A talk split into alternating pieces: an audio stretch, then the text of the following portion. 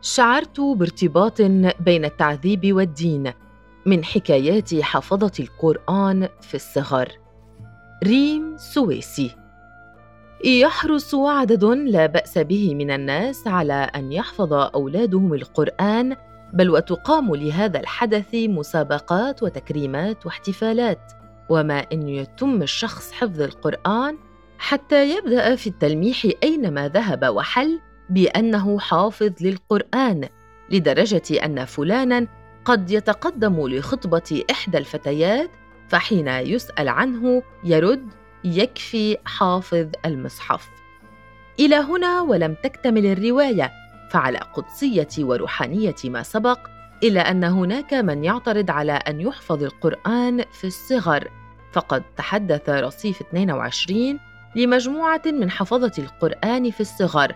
عبروا عن معاناة نفسية واجتماعية والسبب أنهم أجبروا على حفظه في سن صغيرة. كانوا فيها اطفالا لديهم الكثير من المغامرات ليعيشوها بعيدا عن أجواء تتسم أحيانا بالشدة والغلظة من قبل المحفظين. أرسلتني والدتي لحفظ القرآن في الكتاتيب. مكان صغير لتعليم الصغار حفظ القرآن. مبادئ القراءة والكتابة الخط والحساب. ويشرف عليها شخص يسمى المعلم. وكنت في الخامسه من عمري وهناك تم تحفيظ القرآن بالضرب بالعصا.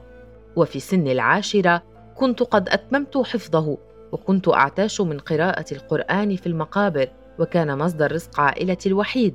يقول خليل شملالي 49 عاما وهو مدرس يسكن في القاهرة. أشرف على تحفيظ خليل شيخ كفيف وصفه بالمتسلط يقول كان لا يتورع عن استخدام العصا عند أقل حركة نبديها أو خطأ نرتكبه بقصد أو بدون قصد كانت تجربة سيئة ومؤلمة. أثرت تجربة خليل على مشاعره الدينية طوال حياته. بدأ يحس بوجود ارتباط وثيق بين الدين والتعذيب لدرجة أنني أصبحت أخشى كل شيء له علاقة بالدين مثل الاقتراب من المسجد. ما إن بلغت العشرين حتى أصبحت متشددا إلا أنني بعد إكمال دراستي تبين لي أن حقيقة الدين لا علاقة لها بضرورة حفظ القرآن وأشعر الآن أنني تعرضت لكذبة وخدعة كبيرة. ونصيحتي لا تلزموا أطفالكم بحفظه في سن صغيرة فهو حمل أكبر من طاقتهم. ولا يزال القرآن حاضرا في حياة خليل. يذكر مرة أنه تعرض لضيق في التنفس وصادف طبيبا فسأله طالما أن القرآن شاف لماذا أعاني من ضيق في التنفس؟ فأجابه لو هذا الكلام صحيح لما اكتشف العرب الأعشاب والعلاج. أما محمد الشرش 22 عاما وهو خريج جامعي من غزة فقد حفظ القرآن في سن صغيرة ولم يستغرق منه أكثر من عشر سنوات ولكن بعد أن دخل في مرحلة الشباب أحس بأن حفظ القرآن تحول إلى وصمة عار اجتماعية. كلما بدر مني موقف ما قالوا لي معقول أنت حافظ القرآن؟ وكأن القرآن يتحول لنبي. ويضيف في يوم كنت أسير برفقة صديقي وأنا مراهق وما إن مرت امامي فتاة جميلة وفاتنة حتى طار عقلي وحاولت مغازلتها مثل سائر الشباب في سني. وفي كل مرة كان يزجرني صديقي بالقول أنت حافظ قرآن عيب عليك. ويشعر محمد بالندم على طفولته التي حرم منها وهو يحفظ القرآن. فأقرانه الآن لديهم ذكريات أكثر جمالا وتشويقا مما اختبره في بواكير حياته.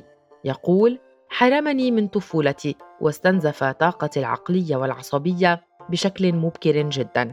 فعليا لم أكن مخيرا فعائلتي هي من صممت على ذلك. وكان لا حول لي ولا قوة سوى الإذعان. ينهي محمد حديثه لرصيف 22 تقدم رجل حافظ للقرآن لخطبة إيمان ذات السبعة عشر ربيعا تسكن في الأردن في بلاد لا زالت تطبع مع زواج القاصرات بدعوى الحفاظ على التماسك المجتمعي والتقاليد. وغالبا ما تقع فتيات الفئات المتواضعة ماديا ضحية هذا النوع من الارتباط. تقول إيمان أنا من عائلة بسيطة وقبل سنة تقدم لخطبة شخص ووافق والدي عليه لأنه مثلنا ليس بميسور الحال. ولم يكن قادرا على أن يدفع المهر وما شفع له عند والدي هو أنه حافظ لكتاب الله. فوالدي اعتقد أن شخصا حافظا لكتاب الله سيحفظني ويخاف الله. إن خدعنا فيه فقد كان شخصا متزمتا سيء الخلق ولا يتمتع بأي من الأخلاق. وفي كل مرة كنت أقول له أين القرآن الذي تحفظه؟ أم أن الأمر مجرد استعراض اجتماعي؟ تنصح إيمان قريباتها وصديقاتها بعدم التعويل على حفظ الرجال للقرآن. وبات يداخلها شعور أن حافظي القرآن يشبهون زوجها يحاولون خداعها.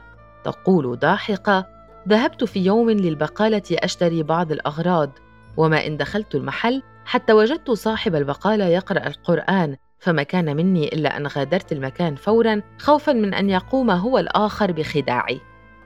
يدافع الدكتور عبد العزيز عودي خطيب وإمام مسجد في غزة عن حفظ القرآن في الصغر ويرى أنه تقليد إسلامي أصيل.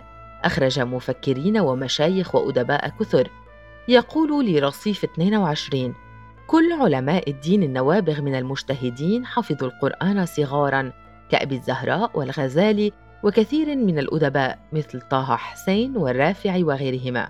ويشدد عودة على أن حفظ القرآن في الصغر مستحسن وليس فرضا دينيا أو الزاما منتقدا أسلوب بعض المحفظين القساة مشيرا إلى أن الأسلوب اللين هو الأفضل. ولا يرى عودي في حفظ القرآن كاملا استنزافا لقدرات الطفل العقلية. يقول ربما كان تعليم بعض اللغات الأجنبية للطلاب الصغار فيه استنزاف أكبر وكذلك بعض المقررات الدراسية التي ينوء بها الأطفال هذه الأيام.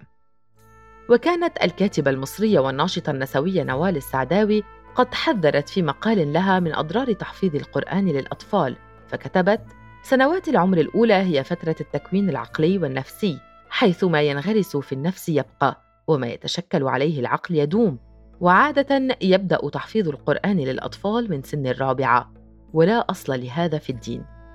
وشددت على رفضها لتحفيظ القرآن لأنه مدمر للعقل والنفس وضرره على الشخصية الإنسانية دائم وعميق. من وجهة نظر تخصصية يقول الأخصائي النفسي للأطفال عمر شلال 37 عاما من غزة أنه لا ضير من تحفيظ القرآن للطفل في سن صغيرة لكن أنبه لضرورة أن تكون مدة الحفظ مناسبة لسن الطفل لأنه من الظلم للطفل الصغير أن يجلس ساعات طويلة في مكان واحد. فإن ذلك قد يجلب له الملل ويعطل قدرته على الحفظ والفهم. ويحذر شلال من التأثير النفسي لاستخدام العنف في تحفيظ الأطفال القرآن ويقول لرصيف 22 إذا تم استخدام العنف مع الطفل في تحفيظ القرآن فإن ذلك يدمر النفسية ويجعل الطفل يربط بين العذاب والقرآن وهو ما لا نريده كمسلمين.